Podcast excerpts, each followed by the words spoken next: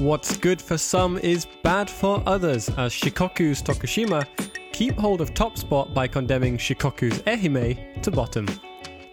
We'll look at this weekend's crucial derby fixture and round up all of the latest action from the J1 in this week's episode of Japan Soccer Weekly.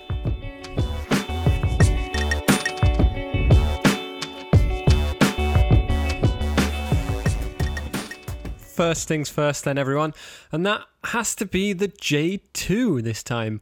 Fans of exciting and tense title races will be very disappointed with the top league this season but a quick glance at the second division will tell you that football in Japan can still offer you this. As mentioned in the introduction, then, top dogs Tokushima Vortis, who play in Shikoku's Naruto City, far into the east of the prefecture, invited their closest Shikoku rivals Ehime FC from all the way over in Matsuyama City to put a stop to their run. Both teams under a lot of pressure, but for very different reasons as Tokushima were fighting to keep hold of top spot, whereas Ehime are desperate to pick themselves off the bottom of the league. A goal from Yuki Kakita in the first half, followed by a second half own goal by Ehime, were enough to give Tokushima a comfortable 2 0 home victory, though, and condemn their opponents to dead last.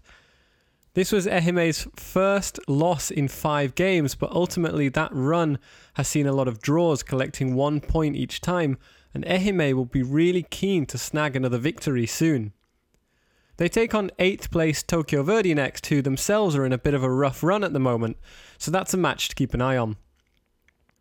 Before we congratulate Tokushima, it's worth mentioning the bottom chunk of this table, which is packed full of five teams, each within reach of each other. Just two points currently separating Ehime, Gunma, Yamaguchi, Yamaga SC, and Ryukyu. Then we have a gap of six points until the wonderfully, wonderfully named JEF United. And the league packs itself up again with an all out melee going on in the middle of the table at the moment. It may not be good for the nerves of these fans, but for the neutrals who are really wanting a competitive league to follow, look no further than the J2. The same can actually be said for the top also, where Tokushima, despite their victory, are still only two points clear of the unstoppable Fukuoka. This weekend's victory gave Fukuoka their 10th straight victory, and they are a team on the march. Looking at the fixture list too, many of those teams I mentioned before in the bottom cluster of the table are still to play Fukuoka. So their upcoming fixture list actually looks quite favourable. Incidentally, if we're looking for a narrative here, the last game of the season will see Tokushima Vortis play Avispa Fukuoka. And that would be an amazing fixture if these two are still neck and neck by that time. Unfortunately, the same excitement can't currently be said for the top of J1. But you still have to admire Kawasaki's resolve as they were again unwavering in their relentless march towards the title. 15 points ahead already and I wonder what the record is for the earliest team to have sewn up the title. A uh, quick jingle then, and we'll get into all of the action from the J1.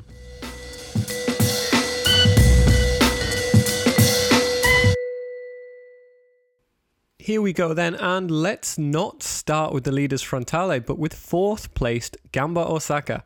Arguably, this weekend belonged to them as they beat FC Tokyo 1 0. They have now won six on the trot and landed themselves just three points behind second place FC Tokyo. But more importantly, they have three games in hand on them, potentially meaning Gamba Osaka are much more likely rivals to Kawasaki than those immediately below the leaders. Third place Cerezo Osaka suffered a second straight defeat, losing to Nagoya thanks to a goal from Castro in the 91st minute. With a game in hand on Cerezo Osaka and a better goal difference, Nagoya can actually jump ahead of them into third if they take three points from the match in hand. Once again, trying to fathom how this table will work itself out once all of these games in hand have been played is really interesting but also really misleading. Definitely just taking the table at face value right now is not so helpful to getting you to be able to understand where each team sits, and it can lead to some confusion. So far, we've talked about 1 0 victories from the weekend. So now let's move on to what we all want Goals, goals, goals. Seven of them to be precise. And we can't talk about goals without mentioning the machine that is Olunga. His unbelievable tally keeps rising as he secured another brace this weekend, taking his total to 21 goals for the season. Ataru Esaka added another two for Reysol, who saw off a late comeback to claim a thrilling 4 3 victory against Vissel Kobe. A great result for Kashiwa Reysol, who must have been panicking slightly following a near collapse in the final 30 minutes. Leading 3 0 at half time, Esaka added his second goal to give Kashiwa a 4 0 lead over their opponents. However, two goals from Tanaka in the 60th minute and the 75th minute brought the game back to life. Three minutes from time saw Iniesta slot home a penalty and made for an extremely nervous end to the match for the hosts. Kobe ultimately fell short of a miraculous comeback, but not before Takahashi saw red for the hosts, who took all three points but might be reflecting what was ultimately a pretty disastrous second half. More goals were to be had in the match between Yokohama Marinos and Oita Trinita. A blistering second half from the Marinos and a brace from Erik saw them demolish this Trinita side by four goals to nil. The other side from Yokohama didn't fare quite so well, unfortunately, though, despite leading 2 0 against Kashima Antlers within 13 minutes. Everaldo pulled a goal back in the 58th minute, and Yokohama had ultimately looked like they were happy to try shut down the match and play out the rest of this game for a 2 1 victory. That was not to be the case, however, as an own goal in the 88th minute made it 2 all, and Kei Koizumi confirmed the misery by popping up in the 92nd minute to seal victory for Kashima. A great result for them and a big disappointment actually for Yokohama FC, who will be hurting from throwing away a chance to put a little bit more breathing room between them and the group at the bottom. Not that they have to worry too much, however, as Shonan Bellmare considered uh, continued their dreadful run of form as of late, losing 2-1 to Consadole Sapporo. This was Sapporo's first win in five and a real kick for bottom of the league Bellmare. Down at the bottom of with them, of course, are Shimizu S-Pulse, who again lost at home, this time going down two goals to three against Sanfrecce Hiroshima. Shimizu, however, put in a decent performance, and the score doesn't really reflect the reality here. With more possession than Hiroshima, Shimizu passed the ball around nicely and peppered the Hiroshima goal with 15 shots in total, scoring two of the six that were on target. It was too little too late, however, as Goto's goal in the 86th minute wasn't enough to rescue a point for them. Things looking quite bleak for S-Pulse right now, but their spirited performance shows that they're still fighting and we might see them pick up some points soon hopefully we can see at least a few more spirited displays like that. I believe that only leaves Urawa Reds against Sagan Tosu then to mention, and what a week it was for fans of late goals, with the Reds, who are on a very bad run of form, managed to score the only goal in this game in the 93rd minute. Harsh on Tosu, who now have no wins in four and lie in 15th place. And that's it for a very quick roundup then after the break, I want to quickly mention Japan's young rising star, Nakai, and what and why you want to keep an eye out for him.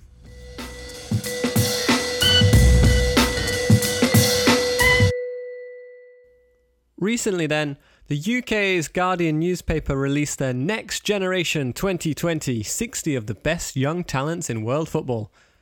The Guardian is actually fantastic for this type of stuff, and their coverage of young players and scouting of up and coming talent is really something they put a lot of effort into behind the scenes.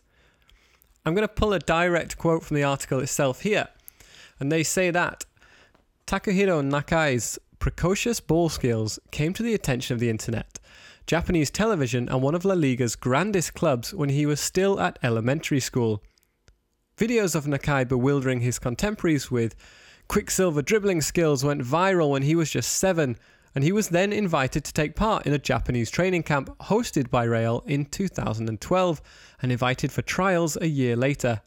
His technique, ball retention, vision, and all round quality impressed coaches enough for the young midfielder to officially join the club shortly before his 11th birthday in 2014.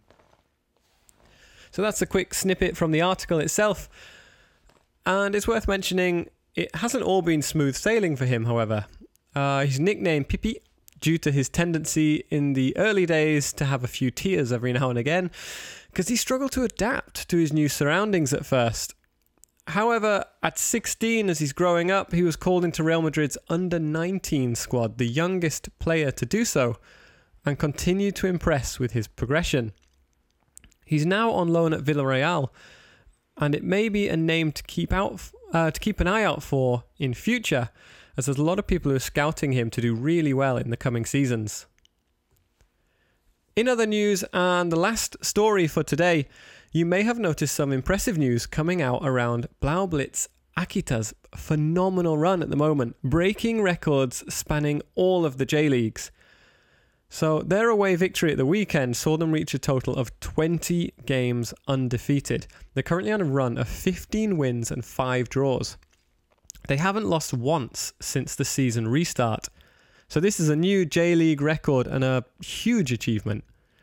In addition to that, their defeat of Cerezo's under 23 team this weekend in the J3 League means that bottom of the league, Kamatamare Sanuki are almost, almost within touching distance of another team for the first time in what seems like forever, giving hope to one of the league's least fancied teams. All of which brings us to the end of this week's episode, then, and seemingly to another record being broken. That is Japan Soccer Weekly successfully stringing together three consecutive episodes. Unbelievable ground here for me, and even with microphone problems, so I'm rush recording this one completely, having kind of made found a workaround for it.